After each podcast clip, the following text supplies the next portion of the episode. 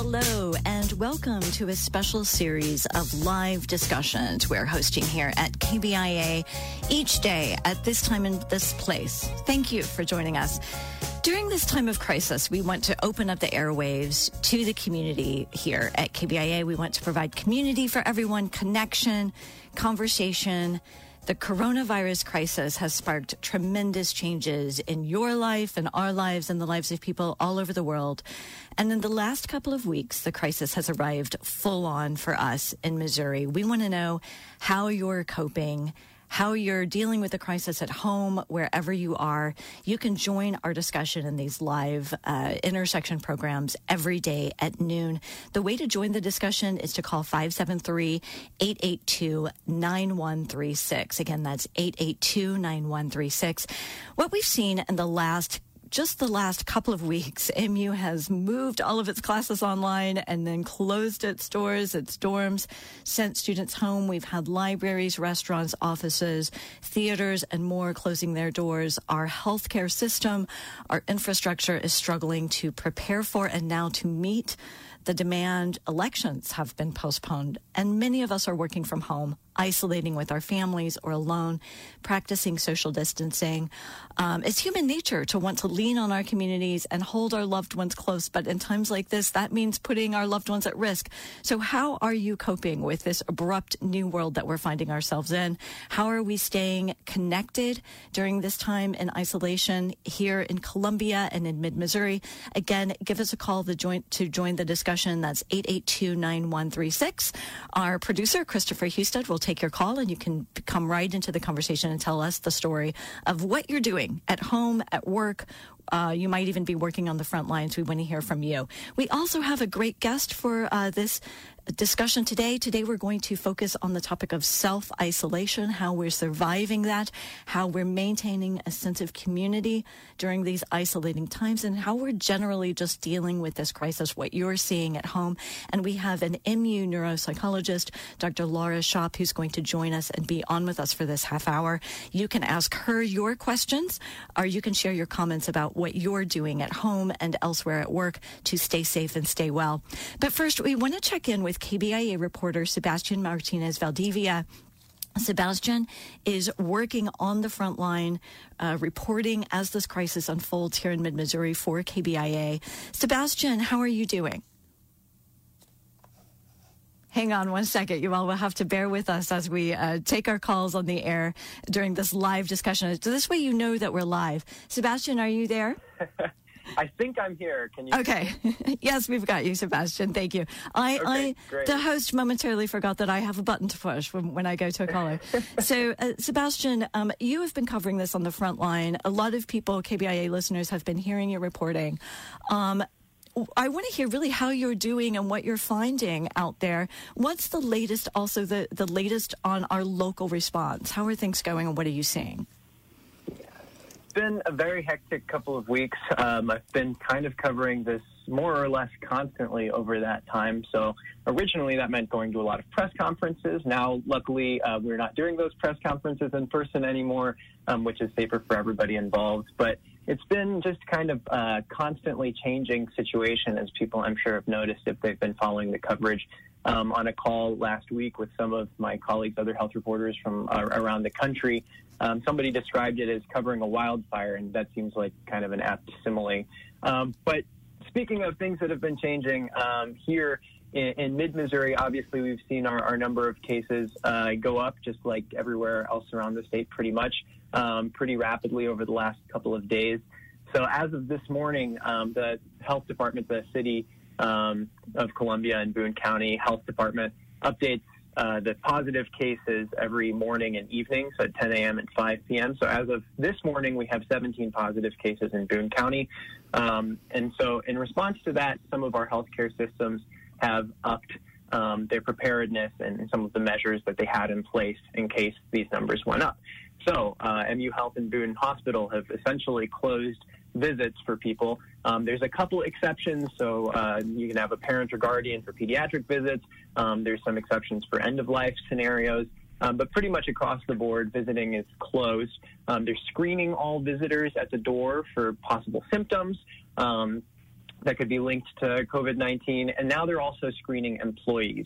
So this morning, I talked with Dr. Mike Wakefield from MU Health, and, and he basically explained um, that they're up to tier three or level three of their response, um, which means that they have demonstrated community spread here in mid Missouri. So not just people who have traveled, but also potentially people who've come into contact with them um, or people who've come into the area.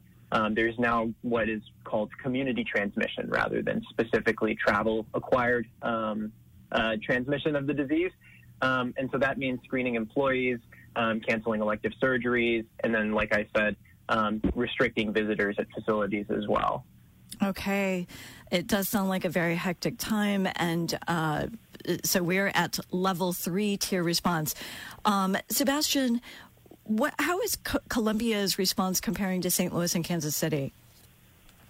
So uh, we've we've essentially seen uh, there have been more cases in the Kansas City and St. Louis areas, and so the measures that the city of Columbia has taken have been a day or two uh, more or less behind what they've done in St. Louis and Kansas City. So St. Louis and Kansas City closed dine-in for restaurants and bars, and then a couple days later we saw that here in Columbia.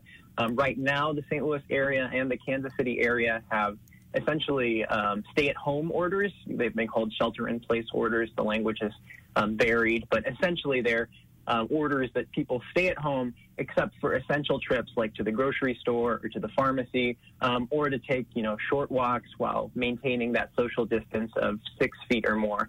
Um, and so we haven't had that similar kind of order here in boone county yet. Um, the most recent order that we saw was closing restaurants and dine-ins uh, uh, restaurants and bars dine-in um, offerings and then also uh, restricting gathering sizes um, so there, uh, those big cities are, are, a little ahead of us in terms of orders from the top down, um, but also they've had uh, considerably more cases. The St. Louis area now accounts for something like half of the cases confirmed in Missouri or more. Um, and so, yeah, the orders from the top down have been a little um, slower here in Columbia, um, but essentially tracking those big cities by by a day or two. Okay. We're talking to Sebastian Martinez Valdivia, who's on the front lines reporting on the coronavirus crisis here in mid Missouri for KBIA.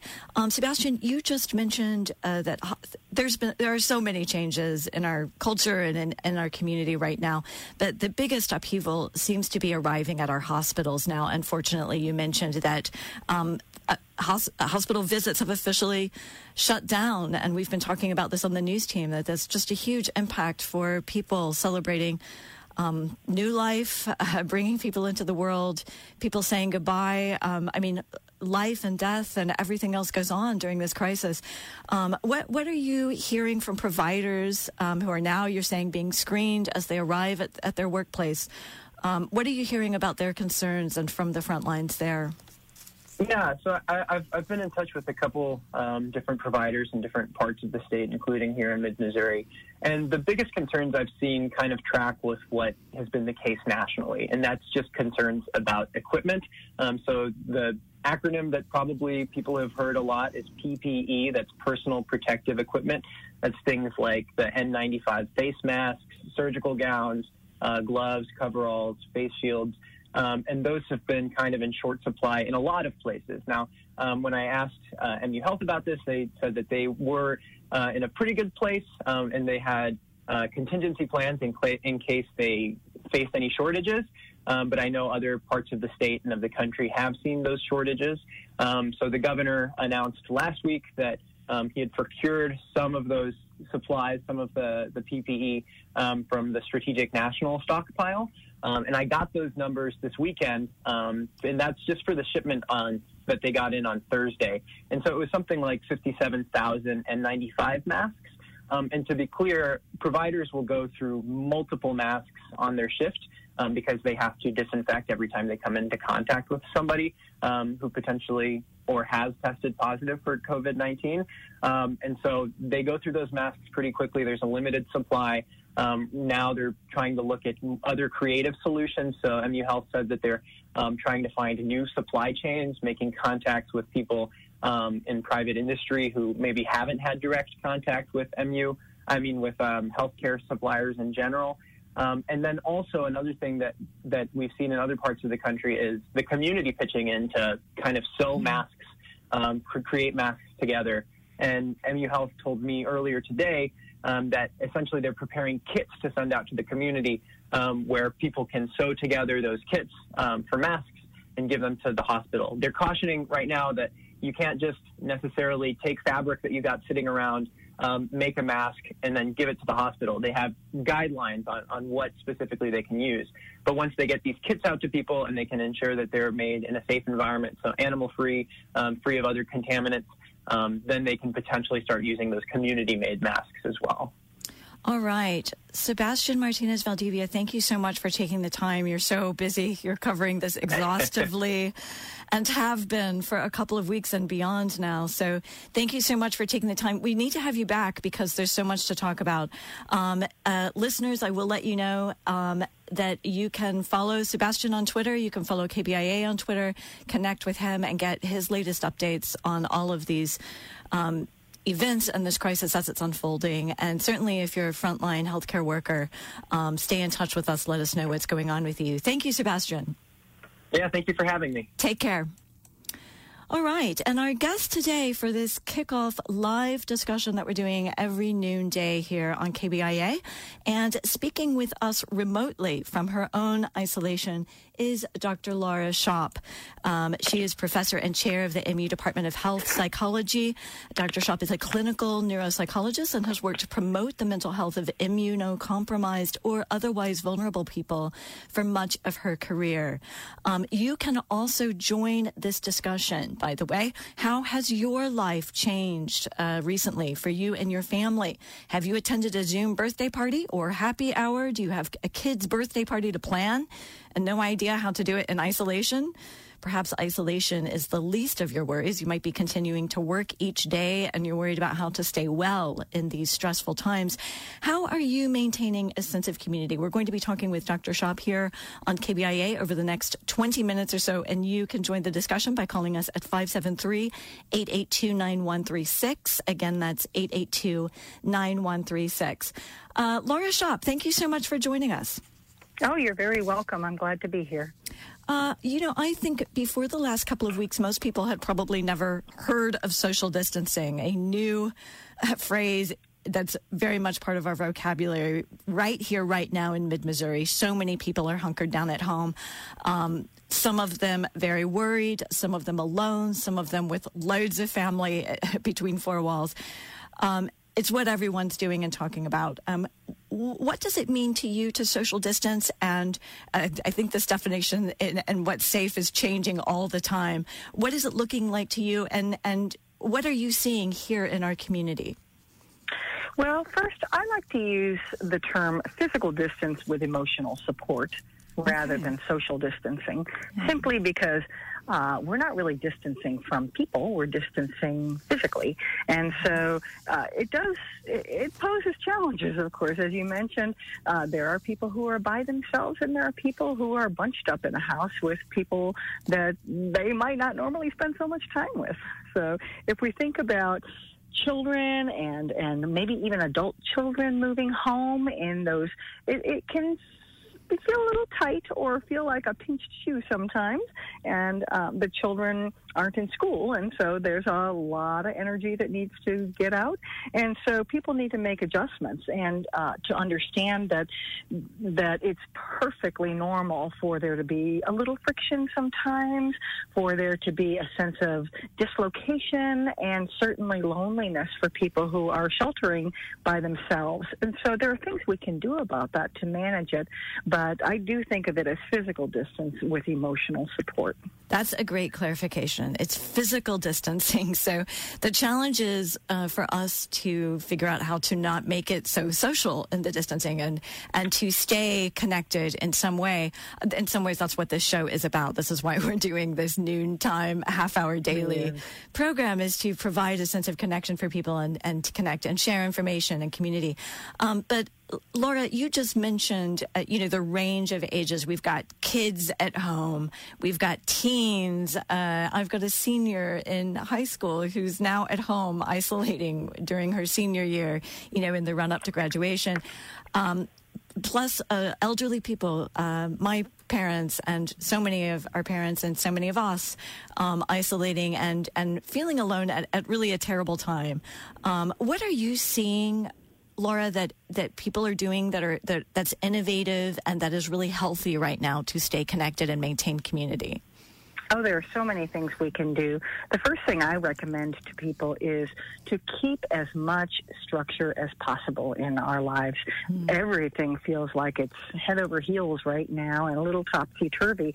So the the to the greatest extent possible, keeping a normal schedule um, sleep disruption, uh, meal disruption, time shifting, all of that are pretty destabilizing to our mental health. And so, what we need to do is protect our schedule just as we protect our bodies.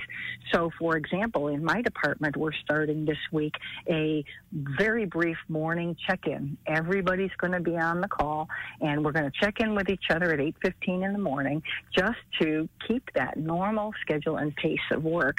Uh, I also recommend that people develop a buddy system at work and in their families. Who's the person that you're going to check in with on a daily basis to make sure they're doing okay? A person that you feel like you can lay things out to and they can talk to you as well. So a buddy system ensures that nobody's going to have to feel like they're out there on their own. And that can be implemented in the workplace. It can be implemented in the family. Um, so there are uh, there, there's lots of things we can do. Certainly, okay. Yeah. Well, this sounds great. Dr. Schopp, let's uh, keep going with your solutions. Um, let me go to a caller, though. Um, as people know, they yeah. can call in. We want to hear your solutions. You might have a question for Dr. Schopp. That number is 882-9136 here in Columbia, 573-882-9136. I'd like to take a call from uh, Gary Tatlow. Uh, I think looks like calling here from Columbia. Gary, are you with us? Yes, I am. All right, Gary, uh, what are you experiencing right now? What would you like to share? I'm a senior. I'm locked in. I have health issues and age issues, so I'm in the high risk category. Uh, question What services are available to people in my situation? Specifically, how do I get a haircut? If this goes on for months and months, I'm going to look like Charles Manson before it's over. Uh, Gary, thank you so much for calling. I can relate. I had a teenage daughter cut my hair over the weekend. Um, you know, so many things are uh, throwing our, our, routines into kind of crisis. Uh, what do you think, Dr. Schopp? Any suggestions on generally um, staying connected and also haircuts and other resources? Well, you know, I think we all have to look in on, on service providers. I have a personal trainer and, and people who, who do my hair and things like that. And if we can extend any particular kindness to them, uh, that is, you know, I have even heard of people who are sharing resources with people who are small business owners. Um, so I, I think that there's uh, a few things that we can do to, to take some agency here. That is, when things feel out of control, then the way we get control sometimes is by reaching out and helping others. Um, that might be, well, I like to bring my neighbors some soup, or I make some yogurt for my friend, or something like that. Yes. Uh, there's a lot yes. of things, small things, large and small, that we can do. Yeah. Uh, so mostly, uh, yeah, go ahead. Mostly, I recommend that people start their day with a sense of what they need to accomplish today and who they need to take care of. So maybe developing a menu of tasks that really need to get done today and, and uh, also a menu of coping skills. And one of the reasons for making that list at the beginning of the day is that we sometimes lose track, uh, especially under stress. It can be very hard to generate solutions or to create structure in that moment. And so I recommend that people have their lists handy of things they can do when they feel stressed and, and things that they can do to help others and things that they need to do to take care of business. That sounds great. Um, thank you, Gary, so much for that call. And I don't know if we have specific uh, haircut. Does, that's one thing. You know, people are doing exercise classes online, all um, music lessons online. If you're doing an exercise class, music lesson, maybe you're giving a music lesson online, um, give us a call. Let us know how it's going. Again, that number is 882-9136. Let us know the ways your lives are, are changing right now. Um, give us your story. We'd love for you to join the call.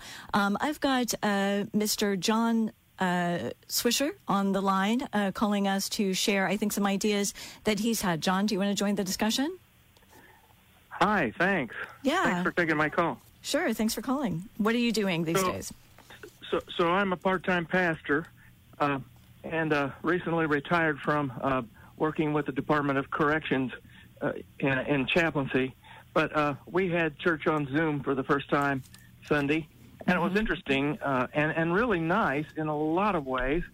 Uh, both uh, folks from the church and, and I invited my family to come from both coasts. So I had kids from California, kids from from uh, New York, and uh, talking with us about how difficult this has been. My daughter works in uh, uh, she's she's an actor, but she works part time as a as a wait person in a restaurant, and of course that's all knocked out. And her friends are are in a similar situation, and there's just a, a lot of folks that have been affected by all of this.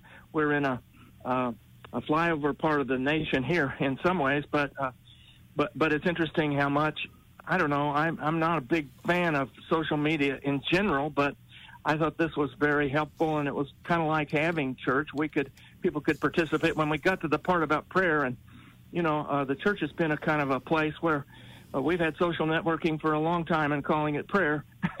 Yes. so when, when we got to that point, uh, there were so many interesting prayer requests from everybody, and and the prayers that we we sent up were from the local congregation and from folks far afield, and, and that's what we try to do anyway, is to keep in mind that we're just a small part of things, but that we can pray and it can be helpful.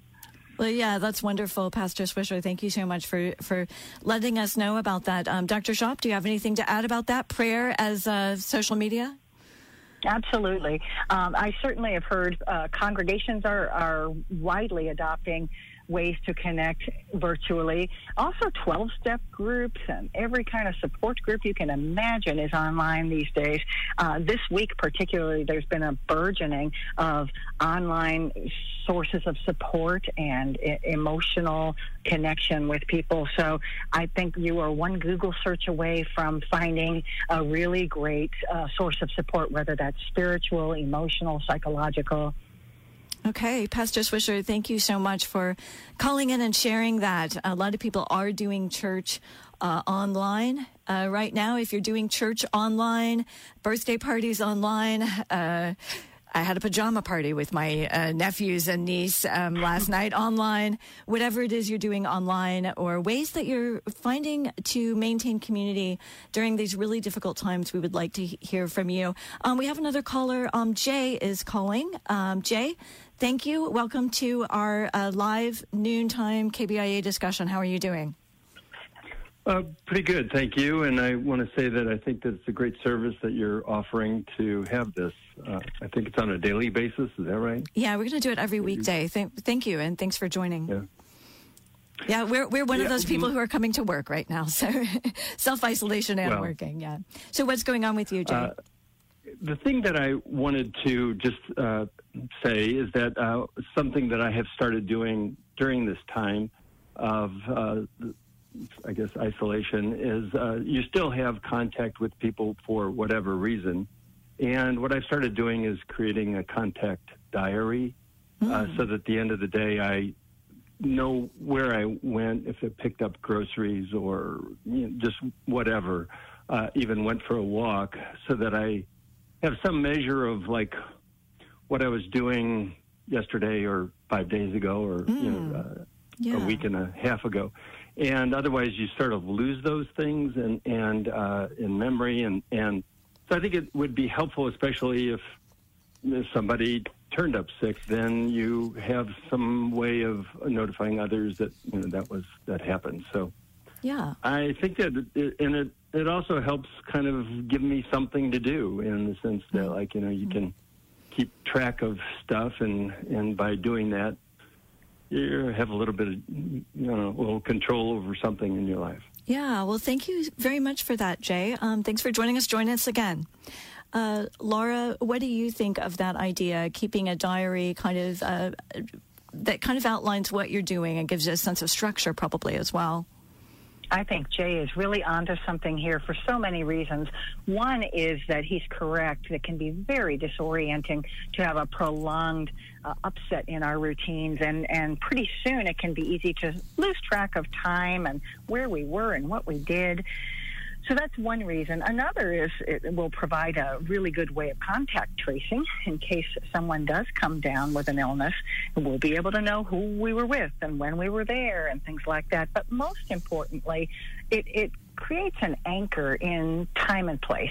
Uh, this is going to be very valuable as we look back on this. And I think one thing in the heat of the moment that we can often forget is that there is a future, and we will look mm. back at this time. And mm-hmm. I think it's valuable for people to be able to tell their story about um, what happened and how they dealt with it, and mm-hmm. and what were the steps that they took.